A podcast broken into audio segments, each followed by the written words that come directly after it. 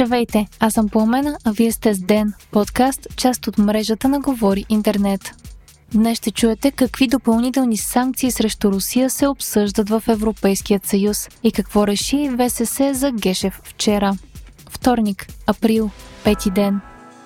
Ужасът от това какво се е случвало в Буча расте с излизането на още информация – Видео и снимки, на които се позовава Нью Йорк Таймс, показват, че някои от хората в киевското предградие са били убити преди повече от три седмици и са оставени да лежат по улиците до събота, когато са открити от украинските сили. Позите, в които са намерени труповете, са същите, както в видео и снимковия материал, за който пише Нью Йорк Таймс което опровергава руската теза, че кадрите разпространени в края на миналата седмица са инсценировка. За съжаление изглежда, че Буча далеч не е изолиран случай. Украинската прокуратура е съобщила за повече от 7000 военни престъпления само в Киевска област. Ирина Венедиктова, главният прокурор на Украина, е казала, че прокуратурата вече е започнала разследване за военни престъпления в Ирпен, Буча и Ворсел, а най-много жертви са открити в град Бородянка.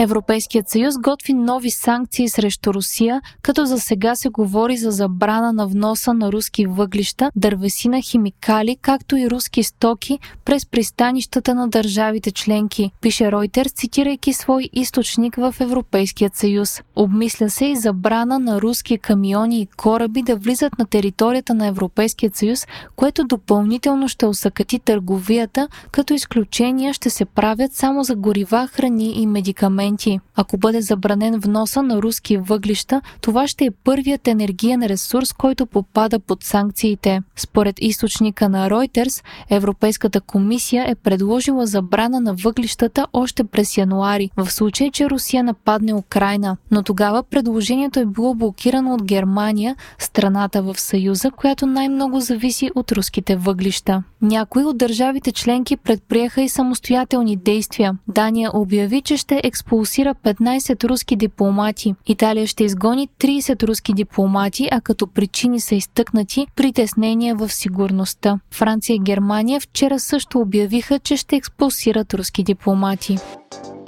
Вчера след дебат продължил 5 часа Висшият съдебен съвет допусна до разглеждане искането на министра на правосъдието Надежда Йорданова за предсрочно отстраняване на главният прокурор Иван Гешев. Бе решено на 12 април пленумът на Висшият съдебен съвет да обсъди предложението по същество. Вчера Иван Гешев разпространи своята позиция писменно в близо 30 страници текст и отново определи искането на Йорданова като правно нищо. Във въпросното искане правосъдният министр е посочила 9 основания. ВСС прие да разгледа 5 от тях изцяло. Става въпрос за 8-те джуджета, за полицейското насилие през 2020 година, за разследването за отравянето на Емилиан Гебрев, за указанията на главният прокурор във връзка с транспортните престъпления, както и за случайното разпределение на делата в съда, пише Дневник. Четири от основанията ще бъдат разгледани само частично. Те са за имунитета на Елена Йончева, делото Баневи срещу България, Жоси, както и коментарите на Иван Гешев относно адвокатурата и неправителствени организации.